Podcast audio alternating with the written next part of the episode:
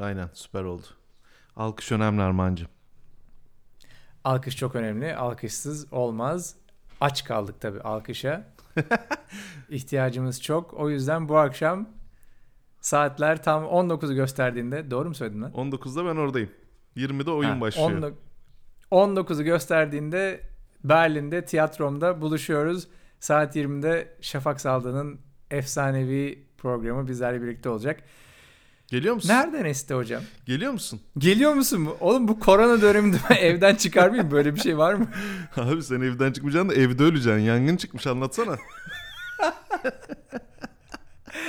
ya dünyanın en saçma şeyi gerçekten. Dün akşam böyle akşam 6'da ilk defa yayın yapacağım. Kendi şirketime bir tane YouTube kanalı açtım. Orada eğitim vereceğim. Programlama eğitimi. Herkese açık. Çok güzel hazırlandık falan ekipçe. Grafikler, grafikler bir sürü bir şey hazırlandı. Abi tam açtım yayını. 5 dakika sonra yayına geleceğim. Kapı çaldı. Böyle, arada böyle burnuma bir garip bir koku geliyor. Lastik kokusu. Bir tane şey aldım. Yeni mikrodalga fırın aldım. Dedim acaba ben onu kullanmayı mı beceremedim? Bir şeyini mi yaktım acaba? Bir böyle bir lastik yanık kokusu geliyor yani. Sonra baktım böyle etrafında bir şey gözükmüyor. Dedim herhalde dışarıdan geliyordur. Hani balkon kapısı açık belki balkondan geliyordur falan koku. Kapı çaldı. Komşu geldi. Dedi ki koş aşağı iniyoruz. Apartman yanıyor. ne aldın yanına?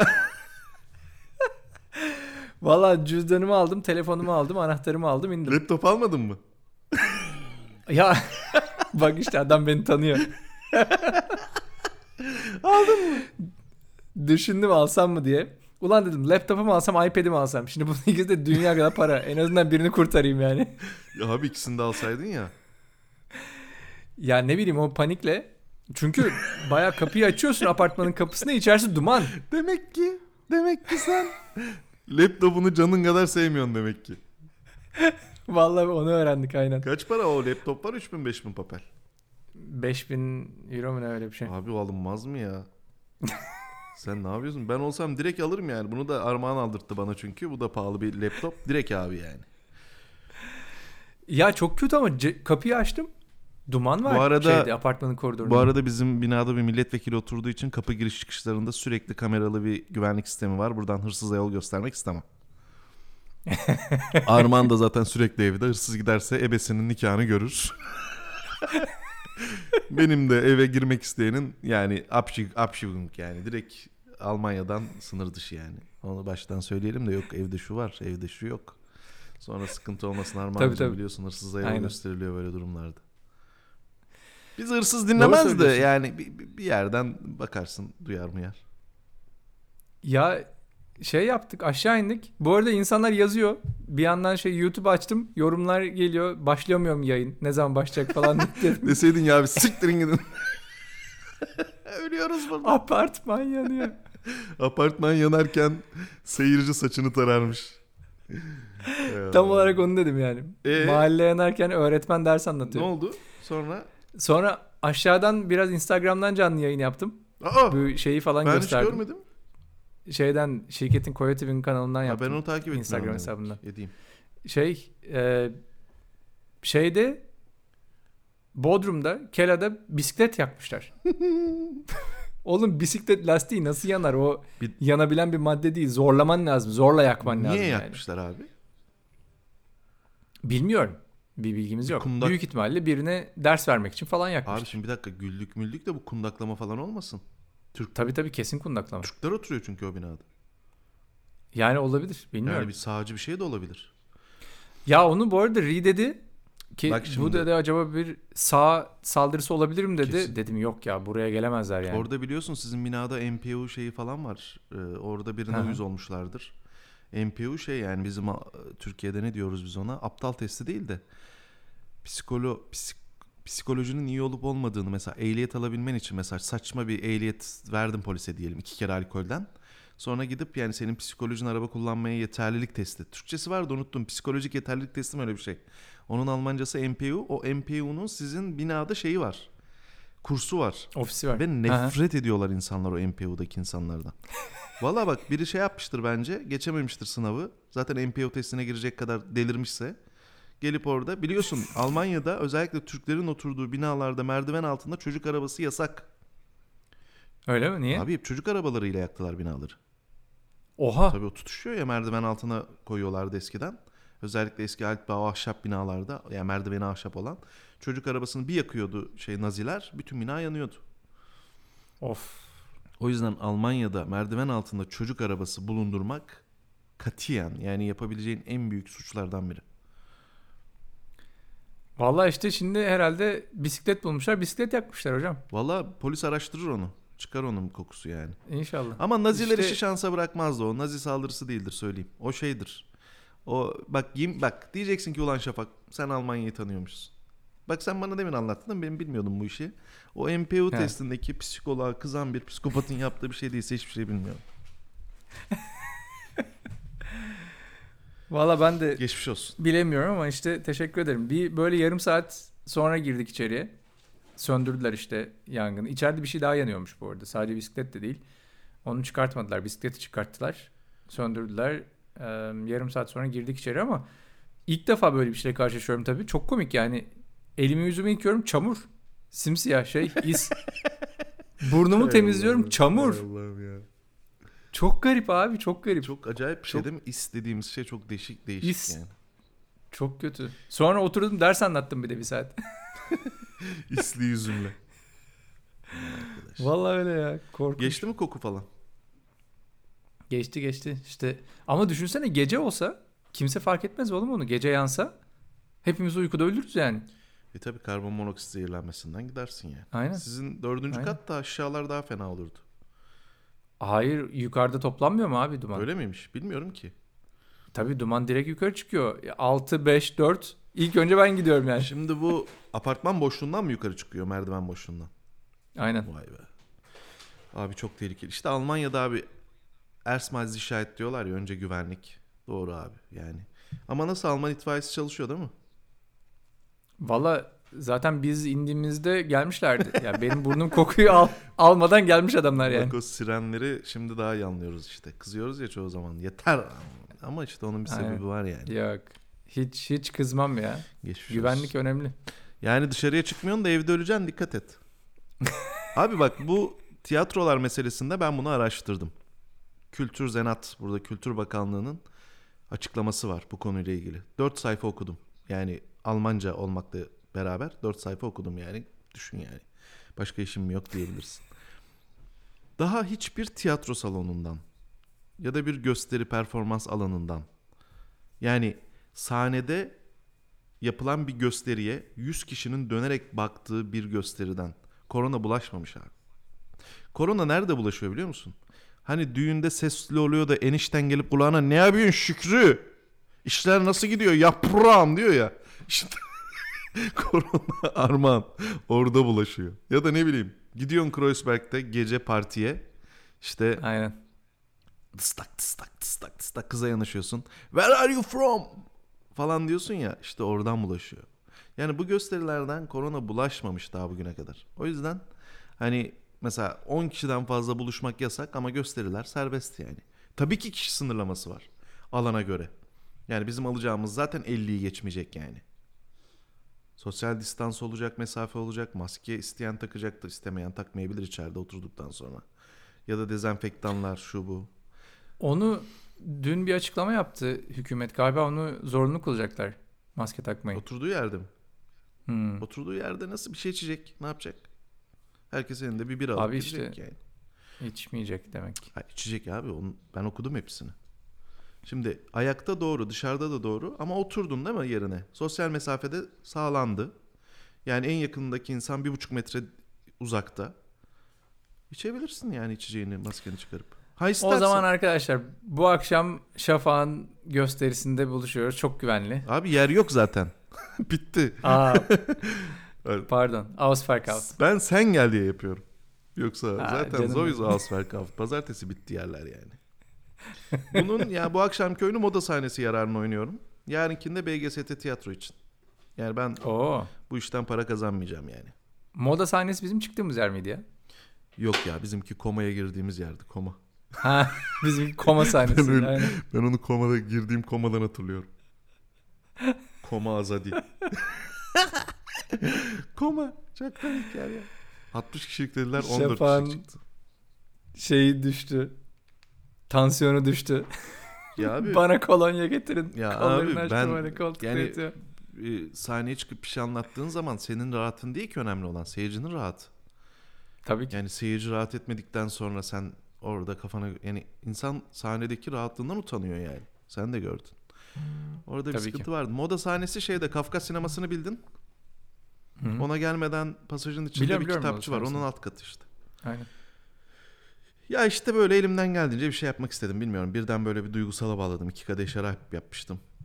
Sonra dedim ya bir euro olmuş. 10 lira, 10 lira, 10 lira. dedim bir şey yapayım yani böyle bir şey yapayım. Bir de yani asıl sebebini de söyleyeyim. Şimdi çamura yatmaya gerek yok. Bunu sahnede de söyleyeceğim. Şimdi tabii korona morona karantina pandemi derken evden çıkmadık ve yeni hikayeler birazcık var. Hani yeni şeyler. Korona üzerine, karantina üzerine işte insanın bu hayatımızın değişimi üzerine ve bu hayat değişirken insan nasıl değişiyor üzerine. Şimdi bunları şimdi open mic dediğimiz şey Türkçe Almanya'da yok.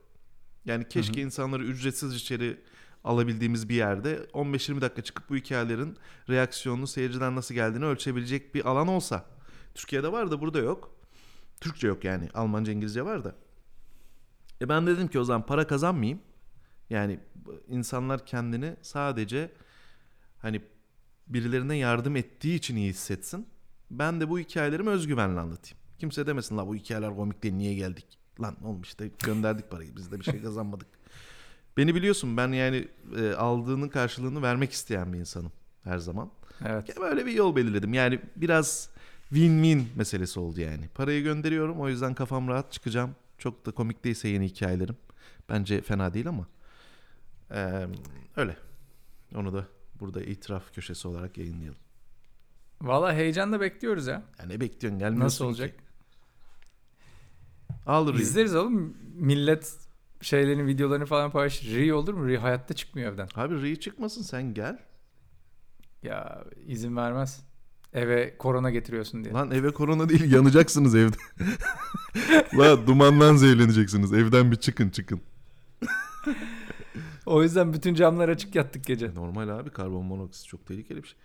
Yani Almanya'da bütün nargile kafelerde karbon monoksit ölçer var. Belli bir şeyin üstüne çıktı mı insanlar zehirlendiler yani. Aynen. Fena E benim akciğerlerim hala ağrıyor. Hala acıyor yani. şey. Ya bir şey olmaz. Dün gece- Abartma ya. Ay ama gerçekten acıyor. Çok garip. Gerçekten mi? Ya hiçbir de bir şey yapmadık. Yani apartmanda merdivenden aşağı indik yukarı çıktık. Hmm. Ama o arada soluduğumuz işte 70 demek. Doğrudur abi. Bu arada bu koronavirüs meselesinde yani hani ben şimdi biraz takip ediyorum falan. İşte aşı. Ya şu anda 2020 yılında grip aşısı Aa, bak bulamıyoruz. onu söyleyeceğim. Grip aşısı bulamıyoruz. Türkiye bulmuş aşıyı. Kim kaybetmiş ki onlar bulmuş. Duydun mu o, o haberi duydun mu? He? Çok kötü oğlum. Nasıl? Annem söyledi dün. Hı. Dedi ki Cerrahpaşa Fakültesinde, tıp fakültesinde aşı testlerine başlanmış. Aşı yapmaya başlamışlar yani. Ama dedi ki bize yapmıyorlar. Biz 65 yaşını geçtiğimiz için riskliymişiz. Bize yapmıyorlar. Dediler dedi ki aşılar Almanya'dan geliyormuş. Dedim anne öyle saçma şey olur mu? Daha biz olmadık. Deniyorlardır abi. Bizim olmadığımız aşı size niye gelsin yani? Babam da dedi bizi demek ki kobay olarak Kesinlikle. kullanıyorlar dedi. Kesinlikle. Dedim kesin aşı maşı olmayın etrafınıza da oldurmayın yani. Yani kesinlikle abi. Burada öyle bir şeyin esamesi okumuyor aşının da. Önümüzdeki sene olacak yani güya. Kesinlikle. Yani hiç kimse yani grip aşısı yok şu an abi. Bak koronayı boş ver. Grip aşısı yok ki fakire. Zenginler oluyor ama fakire sıra ara house artsını, ev doktorunu. Grip aşısı var mı? Bizim tanıdık olduğu için belki bize verir. Abi Hı hı. garibana grip aşısı kalmıyor. Biz koronayı nereden bulacağız? Şunu söylemeye Ha, onu- çalışıyorum. Kaç yıl evde kalmayı düşünüyorsunuz? Anladın mı yani? Ne zaman çıkmayı düşünüyorsunuz yani? Kaç yıl ömrümüz var? Yani aşı çıksa bile sıkıntı yani. Onu söylemeye çalışıyorum. Onun dışında bu kobay Doğru. meselesi. Antibiyotikleri nerede denediler abi? Ben hiç Almanya'da bir doktorun bana antibiyotik verdiğini görmedim. E biz Türkiye'de antibiyotiği sürekli dayadılar bize. Aynen. Yani Türkiye'de antibiyotik, antibiyotik, antibiyotik. Ben şey dedim yani Soltani'ye bizim Armağan'la ortak ev doktorumuz. İranlı bir doktor. Ya dedim Soltani bana antibiyotik antibiyotik fayda etmez. Ben Sipros'undan tut alayını içtim ben bunların zaten. Çünkü Türkiye'de doktorluk yani farma lobi, ilaç lobisi üzerinden. Aynen. Ya sana bir şey soracağım. Mesela şimdi bu SMA hastalığı mı diyorlar? SMA mı diye okunuyor? Ben bu Ne o? bir hastalık var işte çocuklarda görülüyor şimdi. Ben de bu çocuk hastalıklarını falan okuyamadığım için bilgi edinemiyorum. Yani moralim bozuluyor. Çok demoralize olduğum için bilgi edinemiyorum. İsimlerini bile bilmiyorum. Şimdi bir tane bir kapsül ilaç abartmayayım tamam mı? 100 bin euro. Niye abi? Of. Ya niye bu ilaçlar bu kadar pahalı? Ya hiçbir sebebi yoktur ya. Araştırmasına çok para gittiğini anlayabiliyorum. Ee, yani milyarlarca euro harcıyorlar herhangi bir ilacın araştırmasına, geliştirmesine. Hı. Onu da böyle potansiyel müşteri sayısına bölüp fiyatını belirliyor işte. Ha. Ama Patent fiyatı falan Ee, yani. tabii belki çok şeydir. Ee, çok nadir olan bir hastalıksa, çok az insanda olan. Hı. Ee, o yüzden kurtarmıyordur yani şey daha ucuza satmak. Ama böyle grip gibi her sene 5 milyar kişinin olduğu bir şeyse o zaman 10 sentten versen de kurtarıyor. Sürümden Anladım. kazanıyorsun. Yani araştırmanın giderlerini ödüyoruz yani. Aynen. Ya kardeşim bu dünya bunu ne zaman çözecek ya? Yani düşünsene Türkiye'de sadece 5 çocukta görülen, görülen bir hastalıktan bahsediyoruz. Ya Hı hı. bu 5 O yüzden çocuğu işte. dünya yani bu parayı basan merkez bankaları darphaneler çözemiyor mu yani? Mesela ben bu aralar şeyi de anlamıyorum. İşte ekonomik kriz diyorlar tamam mı? Ekonomik kriz var. Abi yani dışarıdan yeni bir 3 milyar insan mı geldi? Şimdi dünyadaki para hala dünyada değil mi? Hı hı. Fabrikalar hala fabrika. Hı hı. Gıda sanayi şu falan filan. Peki bu dünyadaki para hala dünyadaysa niye ekonomik kriz var abi? Yani niye bunu ha yönetemiyorlarsa abi bıraksınlar biz yönetelim ya. Başkası yönetsin. Yönetemiyorlar ve para e, giderek tek elde birleşiyor. Ve birleştiği zaman da dışarıya da çıkmıyor. Şimdi mesela Jeff Bezos'u düşün. Bir sürü parası var değil mi herifin? Bu korona başladığından beri adam neredeyse ikiye katladı servetini. Kendi kişisel değerini. O adam o parayı bir yere harcamıyor ki. O yüzden aslında o dünyada olan para aynı para ama giderek senden uzaklaşıyor. Dolaşımda değil yani. Dolaşımda para az olduğu için de kriz oluyor. Adam kazandığı çok fazla parayı prime day'lerle yine müşterisine kıyak olarak yapıyor. Yine para kazanıyor. Müşteri kazanıyor falan. Tabii. Ya bir de abi yani mesela biraz bilim tarihine baktığımız zaman dün öyle bir şey izledim de yani orada bir takım isimler de geçti. Yani böyle anlatmıyorlar tabii de bu benim bakış açım. Yani bu bilim tarihi işte hani nereden başlayacaksın yani bilim tarihine?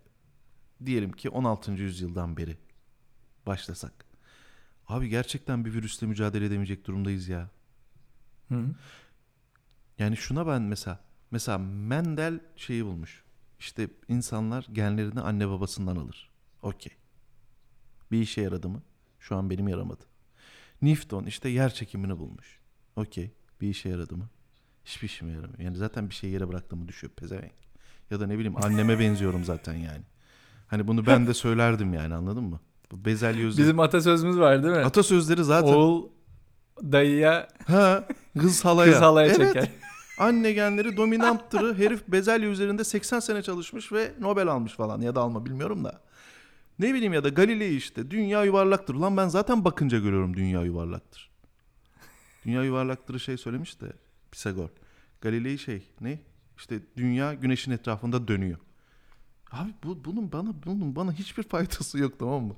Ve bu herifler ya bunu küçümsediğim için söylemiyorum. Bu herifler tarihe geçmişler. Mesela kuantum fiziği nedir abi? Ya normal bir insanın kuantum fiziği çünkü bilim adamı deyince aklımıza gelen adamlar bunlar. Nedir kuantum fiziği Allah aşkına yani? İçiliyor mu yani? Koronayı öldürüyor mu? Ya da ne bileyim baş ağrısını geçiriyor mu? Baş ağrısını geçirmiyor ama senin kullandığın bütün elektronik cihazları var eden şey o. Peki bu ne zaman bizim işimize yarayacak? Bu koronayı nasıl öl- Yarıyor işte. Tam nasıl nasıl öldüreceğiz? Sen, sen, Armağan'ı sokağa çıkarmaya çalışıyorum ben. Abi sokağa Derdim o diyorsun. Hayır şimdi bak şimdi. Bilgisayarıma virüs girse Arman diyorum virüs girdi diyorum sen temizliyorsun. E kardeş bu Evet. tıp dünyası ne iş yapıyor ya? Şimdi mesela ben bilgisayara maske takıyor muyum? Ya da ne bileyim ben bilgisayarımı alıp kafeye gittiğim vakit bilgisayarım başka bir bilgisayardan uzak dursun virüs kapar diyor muyum? IT'ciler bunu çözüyor sağ olsunlar. Size müteşekkir Aynen. ederiz. Peki bu tıp dünyası niye bu kadar geliş? Yani beni beni ikna edebilirsin bu arada bu konuda hani belki dinleyen biri olan ne cahil konuşuyor diyebilir yani. Ya bu arada bak çok güzel bir şey söylüyorsun. Tıbbi gelişmeler barış zamanlarında ilerlemiyor abi. Tıbbi gelişmeler savaş zamanlarında ilerliyor. Çünkü insan canı kıymetli ve insan harcamak mümkün değil. İnsan üzerine deney yapmak mümkün değil. Dolayısıyla deneyler çok uzun sürüyor. Çünkü denek bulamıyorsun. Doğru şartlarda insan bulamıyorsun. Ve sonuçları eğer kötü olursa ikinci bir deneye izin vermeden iptal ediyorlar deneyini falan. Bir sürü koşulları var. Ne zaman ki savaş çıkıyor, savaş zamanında hem teknoloji hem tıp hiç ilerlemediği kadar ilerliyor. Bir anda böyle 100 yıllık, 200 yıllık, 200 yıllık gelişme kaydediyor. Neden? Çünkü insan insana kıyabiliyorsun savaş vaktinde. Esir diye bir kavram var çünkü. Hmm. Bu işte şeye bağlayacağım o zaman. Şimdi Almanya'da tartışılan bir konu var. Bu Affenmenschen'lar var ya, şey. Affenmensch. İnsan maymunu. Onu ko- şey için kullanıyorlar. Kobay olarak kullanıyorlar ve işte büyük etik olarak şey. Sence mesela bunu yapmalılar mı yani? Mesela 16. 17. yüzyılda din adamları bunu yasaklıyormuş. İşte tavşan üzerinde deney yapamazsın falan diye. O yüzden hep böyle sebzeler, meyveler üzerinden yapmışlar. Ya kardeşim Hmm. ben anlamıyorum ya. Ya zengin çocukları, zenginler her gün danadan böyle bir parça koparıp tabaklarında bunu çatır çutur yerken ve mezbahaneler, et üreticileri ihtiyacımız olanın 100 katı hayvan yetiştirip bunları öldürüp bizim önümüze servis ederken koronavirüse çare bulmak için insana en yakın en benzeyen bir maymunu denek olarak kullanmamak bana saçma geliyor abi. Ya okey ikisi de olmazsa anlarım. Derim ki ya insanoğlu gerçekten iyi bir noktada. Hı hı. Yani adam etik kurulu başkanı atıyorum Almanya'da bir şeyin başkanı işte ne- ne- Evet, evet. neyse. Hayır diyor fareler üzerinde deney yapamazsınız diyor tamam mı? Hı hı. Bunu anlıyorum. Kesinlikle anlıyorum. Aynı herif akşam Royal Garden'da ya da Beef Club'da ya da e, Black House'da oturup çatır çutur o kanlı eti yiyebiliyor yani. Burada bir saçma bir şey yok mu abi? Var var. Bu insanların ikiyüzlülüğü ne yazık ki böyle. Arada şöyle çok ufak bir fark var. Genelde o hayvanlara canlı deney yapılıyor. Dolayısıyla acı çekiyorlar. Ama hayvanı yemek için öldürürken o kadar acı çekmiyor yani. Bir kere yapıyorsun, öldürüyorsun, bitiyor. Hayvanları mesela beyin deneyleri de çok kötü. O farelerin kafatasını açıyorlar Aynen onu biliyorum. ve kafatası açık yaşıyor yani o fare. O kötü. Ya beyin deneyleri falan hani ayrı bir yere koyalım da ya kardeşim ne bileyim yani. insana en benzeyen maymuna koronavirüsle ilgili yapıştır deneyi. Sen niye armağanın anasını benim babamı kullanıyorsun? ha? Ha işte o, o da ayrı bir ikiyüzlülük. Yani maymuna yapmayıp Türkiye'ye göndermek o aşıları. Almanın, Almanın maymunu benim babamdan değerli mi lan? Abi yemin ediyorum sinirleniyorum ya. Gerçekten dünya çok ikiyüzlü bir noktada yani. o kadar çok yüzü var ki artık. 200'lü 200, 400'lü yani. Of of of of of. Bakalım ya bu akşam ben de heyecanlıyım. Biraz Mesela şöyle bir fikrim var benim seyirciler arasından biriyle sahneye alıp bir göç hikayesi çekme gibi bir gerçekten böyle kayıtı yani. Mikrofonlu mikrofonlu takıp çat çat falan filan. İz- İzleyici açısından Vallahi- sıkıcı mı olur? Yok bence güzel olur.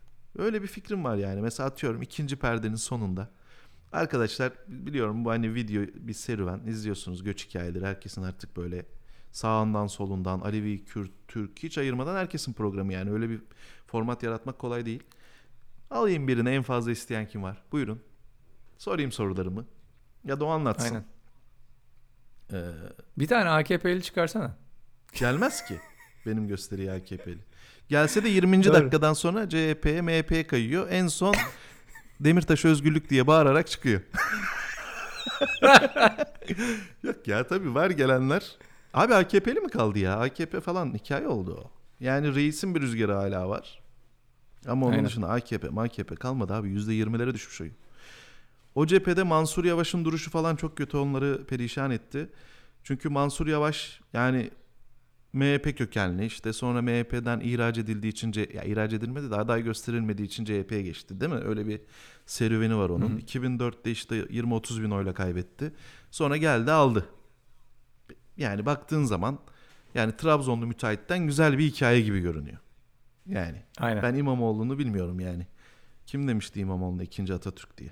Athena Gökhan.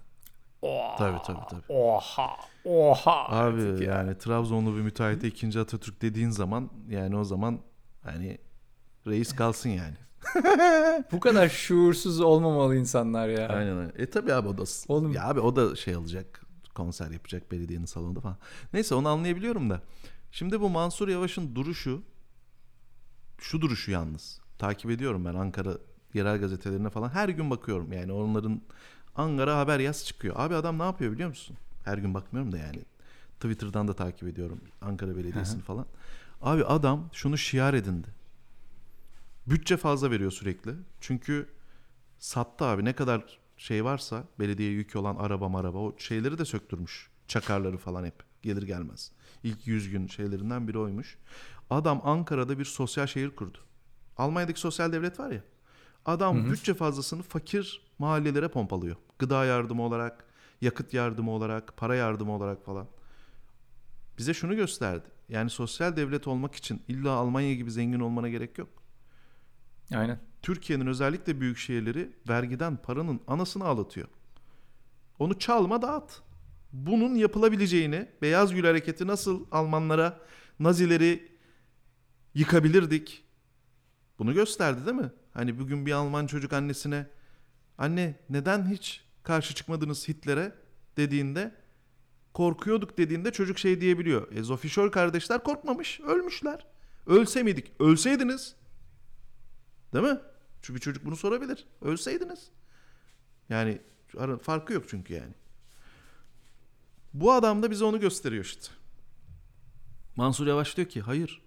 Türkiye'nin sosyal devlet kuramaması Türkiye'nin fakirliğinden değil. Yöneticilerinin hırsızlığından. O yüzden o cephede bak ben inanıyorum Mansur Yavaş ya böyle devam ederse bir şeyini de bulamıyorlar neyse ki. Ne onun adı? Bir açığını. Yani ne bileyim saunaya gidip hani Ne deniyor? Panzehirine. Panzehir'ini bul. Hayır bir saunaya gidip hani grup seks yakalanmazsa değil mi? Bir ara Türkiye'de o da modaydı. Ki yakalanmaz herhalde yani 100 yılın siyasetçisi. 100 yıllar 10 yılların siyasetçisi. Ben e, onun olacağına inanıyorum abi.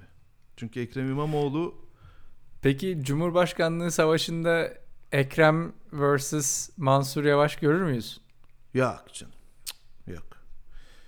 Onu yapmazlar. Ama ben hani eş başkanlık falan olabileceğine inanıyorum. Öyle bir şey olabilir yani. Hani ikisini birden seçime sokabilir Kılıçdaroğlu. Ya o da biraz garip olmaz mı ya? Eş Cumhurbaşkanlığı. Ya şöyle önceden açıklarsın kabineni. Dersin ki eğer kazanırsak parlamenter sisteme geçilecek. İşte Cumhurbaşkanı Mansur Yavaş olacak. İç, Başbakan daha genç, atik İmamoğlu olacak. Selahattin Demirtaş'ı hapisten çıkarıp Adalet Bakanı yapacağız. Kemal Kılıçdaroğlu Oh. ordu ne ob, obdusman mı diyorlar ne diyorlar bir şey var ya. Ombudsman. Orman olacak. İşte Şafak Salda'yı getirip Dışişleri Bakanı yapacağız. Armağan amcaları Bilim ve Teknoloji Bakanı yapacağız. Oo, Allah Allah tamam. nidalarıyla geliyoruz. Almanya bizi kıskanacak dese. Benim nereden baksam bir 70 bin oyun var.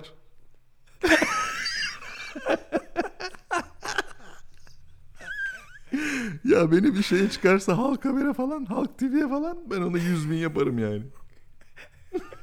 Oğlum şu anda Doğu Perinçek'ten çok oyun var.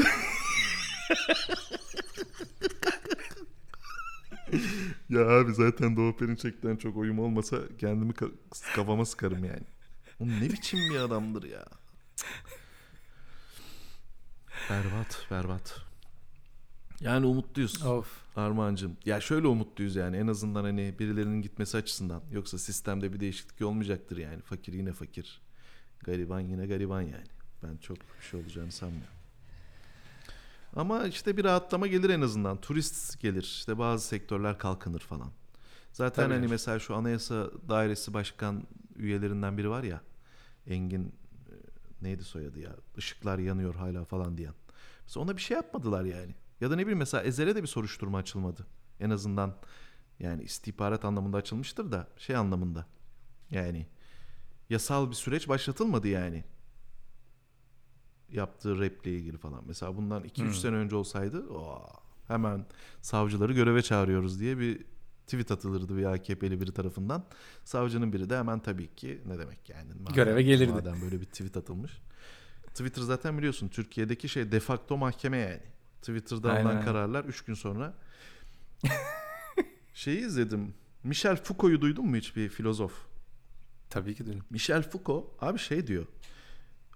Ee, bu 60'larda 70'lerde Fransa'da bir mahkeme kurulmuş. Yani aydınlar bir mahkeme kurmuş abi. Çünkü bir adaletsizlik söz konusuymuş o zaman. Şimdiki Türkiye gibi bak kaç yıl gerideyiz sen onu düşün. O zaman Twitter falan yok. Ya bir mesela kamuoyunu ilgilendiren bir dava alıyor değil mi? Abi ivedi bir şekilde hızlı bir proseste bunun davasını bu aydınlar görüyor. Bildiğin cübbeler mübbeler, avukatlar, müştekiler, sanıklar falan. Sonra bu kararı dava başlamadan o mahkemeye gönderiyorlar. Şey diye yani bizim Tavsiye. Tavsiye mektubu gibi. Abi adam bunu anlatınca tabii yani adam 84'te AIDS'ten ölmüş bunu anlatması 73-75 o yıllarda anlatıyor bir yerde. Abi düşünsene ya biz Fransa'nın 60'larda 70'lerde yaşadığını 2020'de Twitter'dan yapıyoruz. Kaç yıl oluyor abi? 10, 20, 30, 40, 60, 70 yok 50-60 sene heriflerden gerideyiz yani. Aynı şey değil mi sence de?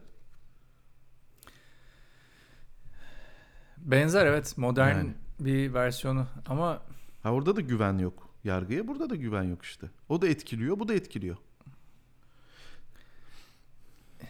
Bilmiyorum ya bu bu konunun etiği üzerine çok fazla düşünmedim. Çünkü yargıyı etkilemek bir kere mümkün mü bilmiyorum yargıyı etkilemek ama eğer mümkünse doğru mu ondan da emin değilim. Yargı çok dikkatli yapılması gereken bir şey ve bunun ihtisasını yapmadan bir şeylerini birileri yargılamak çok tehlikeli geliyor bana. Ya şöyle. Mesela. Yani bazı konular gerçekten hani bu şey gibi hani elektrikli araba pardon kendi giden araba çıktığında onun hukuku da mesela şu anda çok konuşuluyor. Yaya geçidinde Tabii, tabii. yaşlıya mı vuracak çocuğa mı vuracak yani. Tabii Şimdi bazen böyle yargı da şeyde kalıyor böyle. Mesela örnek vereyim. Şu kadınla adam karısını dövüyormuş. Çocuk ayıracağım derken adamı öldürmüş. Şimdi burada ilginç bir şekilde toplum ikiye bölünmüş durumda. Yani ikiye derken 50-50 değil. Öyle de düşünenler var öyle de. Biri şu. Yani kadını korumaya çalışırken adamı öldürmüş. O zaman ceza almamalı. Biri de şu. Ya kardeşim her kaz kavgayı ayıran gidip diğerini öldürüp öldürebilir mi yani? Senin fikrin de mesela burada. Vallahi işte diyorum ya çok zor. Bilmiyorum. Benim bir fikrim yok abi. Ben, Abi ben- bir otorite değilim yani. Ya ben o çocuğun ceza alması taraftarıyım yani. Ya ne demek yani sen iki kişi kavga ediyor. Adam kadını dövüyor tamam mı? Berbat bir şey. Ama ondan daha berbat olanı ayırmaya giden adamın o adamı öldürmesi. Büyük ihtimalle öldürmesine gerek yokmuştur ya. Abi olsun olmasın şimdi. Yargı, hukuk çoğu Yani, zaman evet. şudur. Yo, o yüzden o yüzden diyorum ceza almalı yani. Ama orada şey durumuna bakmak lazım. Belki o döven adam e, ayırmaya gelenin de canına kastetti ve meşru müdafaa içerisinde öldürmüş de olabilir. Şimdi bunları mümkünse hukuki süreç yargılasın, şey yapsın, değerlendirsin. Ben Aynen. şimdi detaya girmiyorum ama bence yani benim fikrim hukuk şudur. Hukuk bir yaptırım aynı zamanda.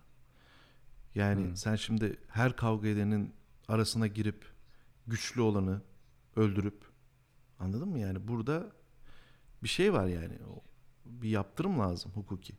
Dolayısıyla bence doğru. Bir sürü insan şey yapıyor diyor ki hayır diyor bu adam çıkmalı diyor. Abi nereye çıkmalı ya? O zaman düşman düşmanını kavga ederken gördüğünde gir araya öldür. Tak bıçağı. E olur mu yani böyle bir böyle bir adalet böyle bir düzen olur mu? O yüzden şey yani bu kıstas falan filan bunlar böyle çok dini şeyler. Böyle dinin geçerli olduğu ülkeler. Kısas mı? Kıstas mı diyorlar? Kısas mı diyorlar? Kıstas değil ya. Kısastır. o. Kıstas neydi?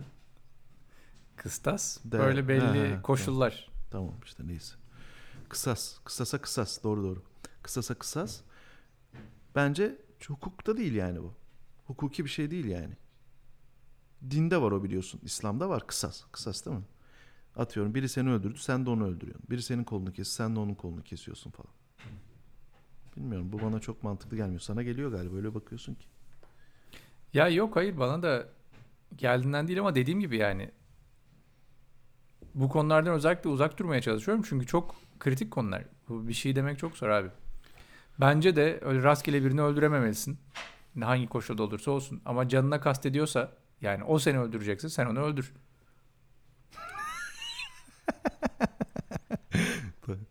Doğru. Ee, öyle tabii ne olacak? Ben yoruldum ya Yani- akşam gösteri falan yapamayacağım. Hadi kapat ya. Yoruldum. Ne güzel böyle yükselmiştik. Senin 70 bin oyun vardı. Ben teknoloji bakanıydım. He. Almanya bizi kıskanıyordu falan. Yine gömdün bizi yani. Yo seni Bilim ve Teknoloji Bakanı yapacağım Armancığım. Onu, İnşallah. onu yapacağım yani. Seni Bilim ve Teknoloji Bakanı yapacağım. Ve patlatacağız bütün siyasilerin Facebook'larını. Instagram DM'lerini. Oradan yürüyeceğiz yani. İfşa. Sen Bilim ve Teknoloji Bakanı olsan, ben Başbakan olsam ilk toplantıda şey derim. Şu AK Parti Genel Başkanı'nın Instagram'ını patlatsana kimlerle yazışıyormuş. Bizim kafa öyle basar abi oradan. Onu servis ederiz sağa sola. Vallahi Armancığım bir şey söyleyeyim mi? Yani insanın tanınıyor olması siyasetçi, sanatçı, müzisyen, stand-upçı, YouTuber her şey. Abi çok dikkat etmesi gereken bir hal alıyor yani. O kadar şeyler Aynen. var ki böyle. Hani bak bir tane kitap var şimdi okuyorum. Sana da göstereyim onu da. Yani daha yeni başladım. Hile Yolu abi bak sana da göstereyim kitabı. Hile Yolu kitabın adı. Okey. Bu kitabın yazarı Clary Hoy. Tanıyor musun? Yok. Clary Hoy ve Viktor Ostrovsky. Abi bu kitapta bir laf okudum. Bu şey e, düş kırıklığına uğramış bir Mossad ajanının tüyler ürpertici açıklamaları. Dünya dehşet içinde bu kitabı okuyor. Mossad her yerde bu ajanını arıyor. Bu kitapta bir cümle okudum. Diyor ki erkek diyor tanınmış erkek diyor belli bir süre sonra yani sadece yataktan düşer. Çok iyi değil mi ya? O ne demek ya? Yani ancak yataktan düşürebilirsin birini. Mesela Mansur Yavaş'ı ancak yataktan düşürürsün Deniz Baykal gibi. Anladın mı yani? Ha, tabii. Öyle diyorsun. Anladım. Yani bu tabii bu ajanlık kitapları falan sevdiğimden değil ama herkesin bir okuması lazım bu kitabı yani. Ne tür tehlikelerle karşı karşıya kalabilir, potansiyel tehlikeleri göstermesi açısından. Ben başlamadım şimdi gösteri haftasıydı. Bunu bana Emre abi verdi. Mutlaka oku diye. Çünkü ben onu anlattım biraz yani. Şu gelen mesajlar, şunlar bunlar. Yani bende çok bir şey yok da işin başında olabiliriz yani. Yarın öbür gün atıyorum çok daha fazla insana ulaştığın zaman o tehlikeleri de sezebilmen için. Sana da bunu vereyim tam senlik. Ver valla ne ajan kim ajan belli olsun. Sen ajansın bence. Tabii Alman ajanıyım. Alman ajan. Tabii canım net. Var öyle düşünenler. Salda Gölü de babam. Tabii tabii. Hatta onun adı Mahmut Gölü'ymüş. Babam gelip Senin baban alınca onu Salda Gölü tabii yapmışlar. tabii. Mahmud'u kovalamış. Hatta boğduğu söyleniyor gölde. Mahmut canavarı. Bu arada- Arada bir gölde çıkıyor. Bu arada diyorsun. beğendi iyi Almanca, İngilizce, Türkçe bilen bir ajan arıyor. İnternet sitelerinde okudum. Ta- e, ve ne o beğendi ne? beğendi şey Bundesnachrichtendienst, Alman istihbarat teşkilatı. Ha. Öyle deyince imam beğendi, hünkâr beğendi gibi oluyor yani. Ha beğendi. İm- İmam beğendi. Alman beğendi. Armancığım çok güzeldi yine teşekkür ederim. Aynen. Sesi gönderiyorum. İyi hasret giderdik ya. Aynen sesi gönderiyorum sana. Gönder bu sefer ben yapayım hadi. Adamsın. Süper. Hadi seni kırmayayım. Vedalaşalım o zaman. Okey. Efendim kendinize çok çok iyi bakın. Önümüzdeki hafta yeni bir Berlin Kafası bölümünde görüşmek üzere. Esen kalın, evde kalın. Sadece şafağın gösterisi olduğu zaman gidebilirsiniz tabii. Bir de yangın çıkarsa kaçın. Yangın çıkarsa evde durmayın kesinlikle. Duman dedektörü önemli. Her evde bir duman dedektörü bulundurun. O uyarsın sizi güzel güzel. Elektrikli çalışsın. Zilleri olsun. Başka türlü öleceğiz çünkü yani bu ne, Almanlar bizim ocağımıza bisiklet lastiği yakıyorlar yani dikiyorlar.